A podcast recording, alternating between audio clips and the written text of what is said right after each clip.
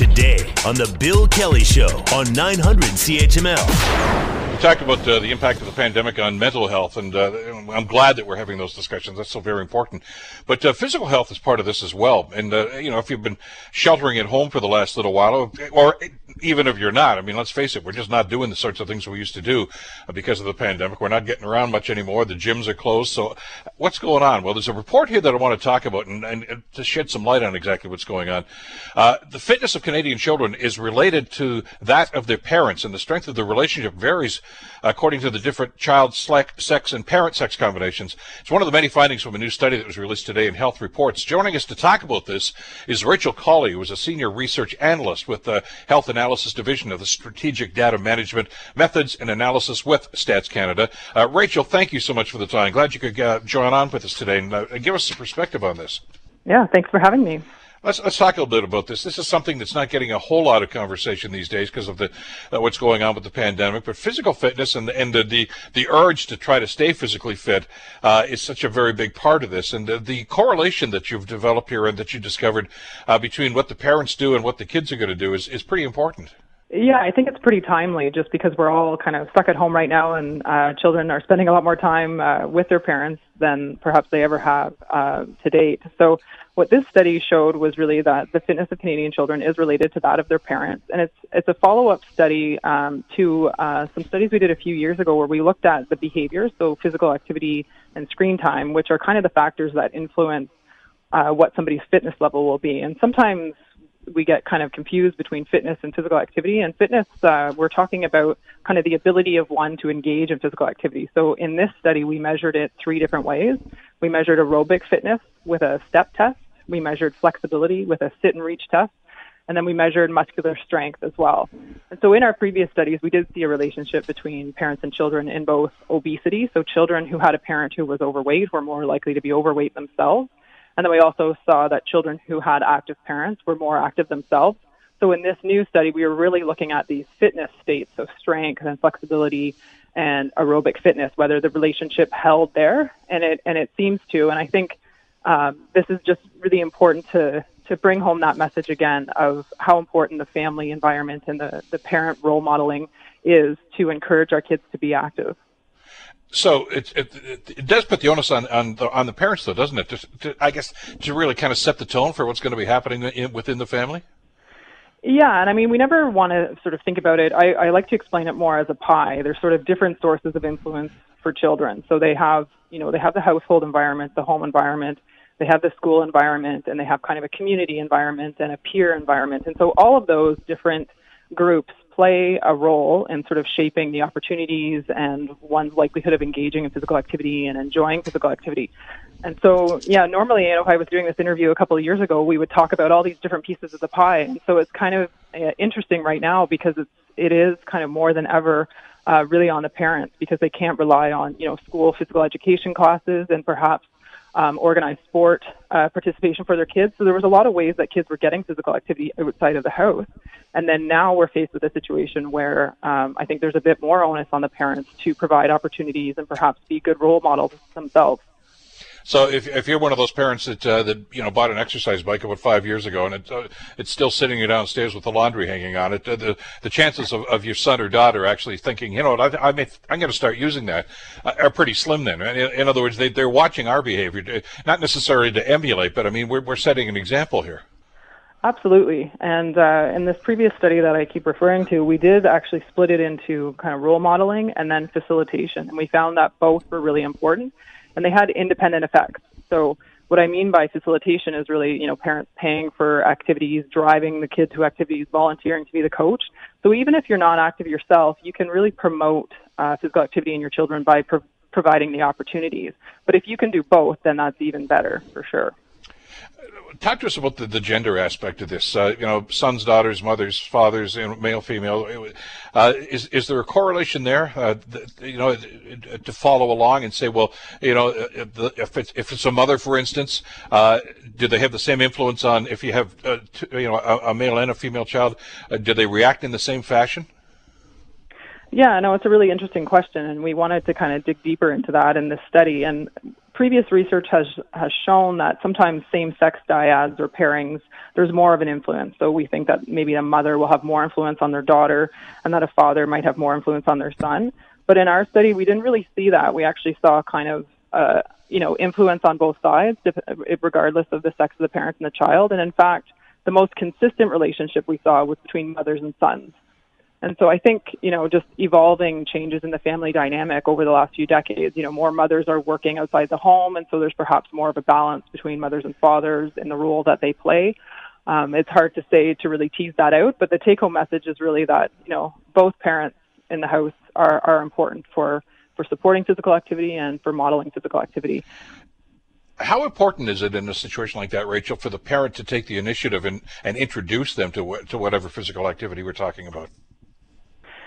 Yeah, no, I think it's really important and it sort of changes with age. So I think when kids are really, really young, you want to set them up for mm-hmm. a lifelong um, kind of good relationship with physical activity, right? So, uh, you know, I think with, with toddlers and really young children, it's about play and fun and just exposing them to lots of different types of physical activity, but not putting any sort of pressure on them. Yeah. And then as kids evolve into that school age range, then you can sort of start to identify – you know, they seem to have likes or certain abilities uh, for a certain type of physical activity. And then it's offering opportunities. You know, do you want to sign up for soccer or gymnastics or do you want to try figure skating? It's kind of a, there's an exploration phase there.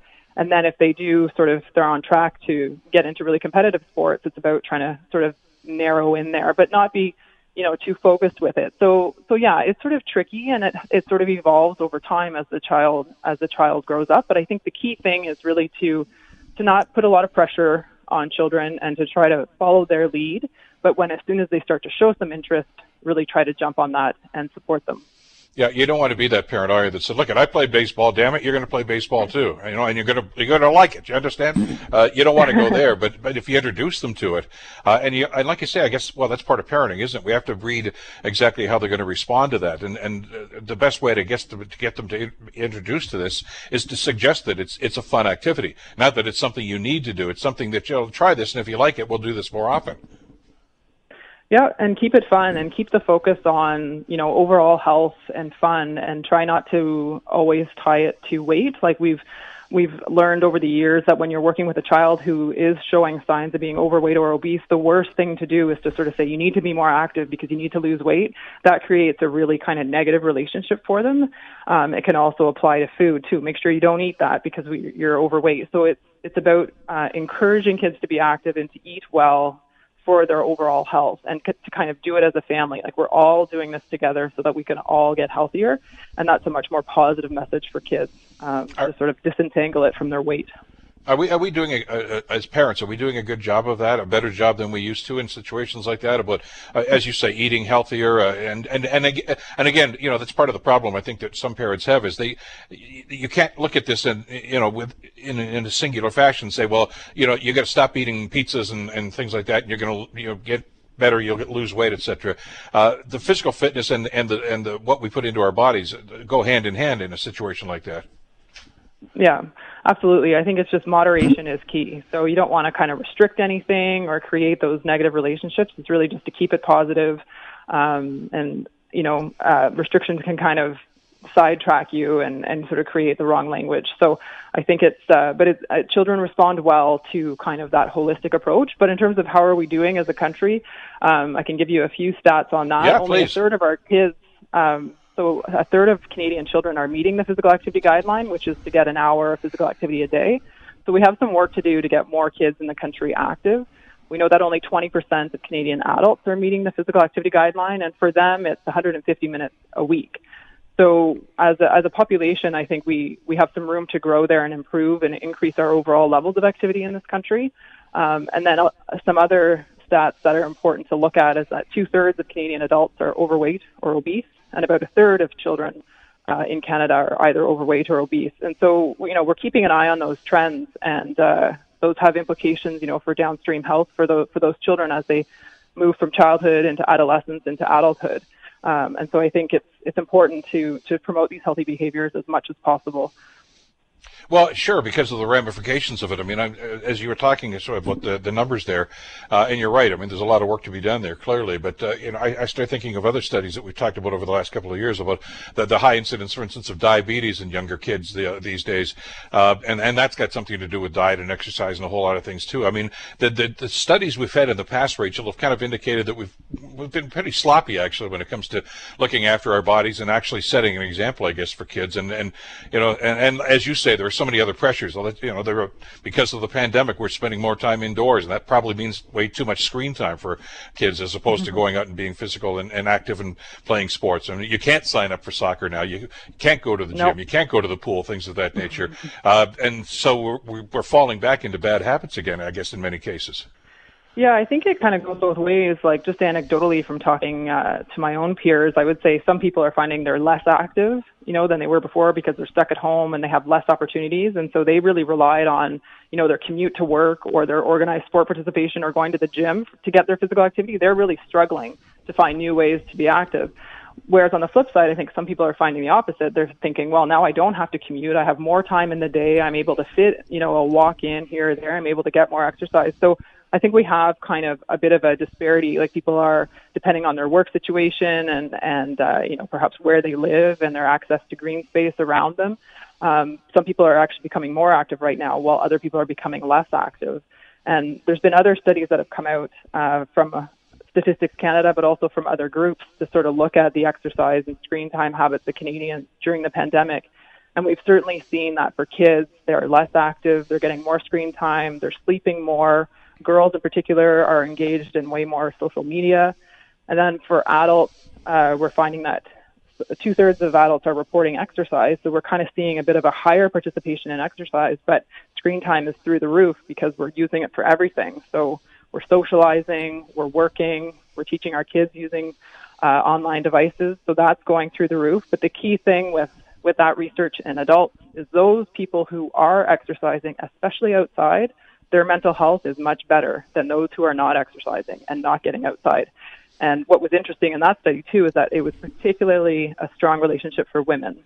So there was one message to to share today. I would say it's we all need to get outside and try to exercise, um, but especially for women, it seems to help them maintain a, a good level of mental health. Well, absolutely. I was going to ask you, are we doing the right kinds of exercises? Because I know the study talks a lot about uh, cardiorespiratory fitness levels, and you know that that goes to actually, well, in other words, you know, working out and, and making sure that we're doing something for our body. It's not just a matter of being outside. Uh, and, and, you know, for some people, that could be jogging, could be cycling, could be any number of things. I mean, in our neighborhood, I've been working from home for about a year now. I look out the window here every day, and I almost have to make a reservation on our street to walk around the block because everybody's doing it these days, which is good. I mean, that's that's the kind of that's thing great, yeah. we don't and and it and it gets the job done. You know, you do a few laps around the block and you can make it a social event. So uh, we're still incorporating that social element with the exercise. Yeah. No, I think it's fascinating, and I'll love to look at the data, you know, a few years from now, just to sort of see what happened with with the overall physical activity levels.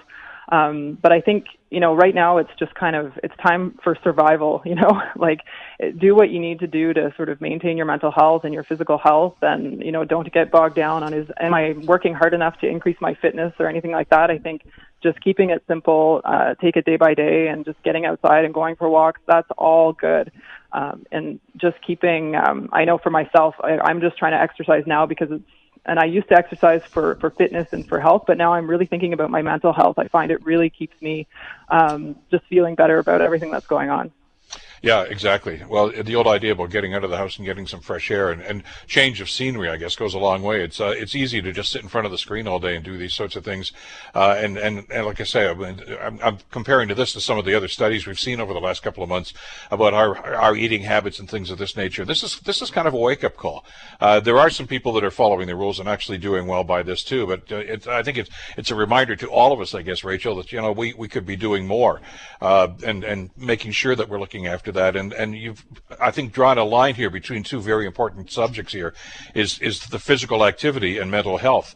Uh, you know, we've talked a lot about how this pandemic has really knocked us down a lot because of uh, some mental health and stress issues and things like that. And the first thing, if you seek help for something like that, the first thing your doctor invariably says is exercise.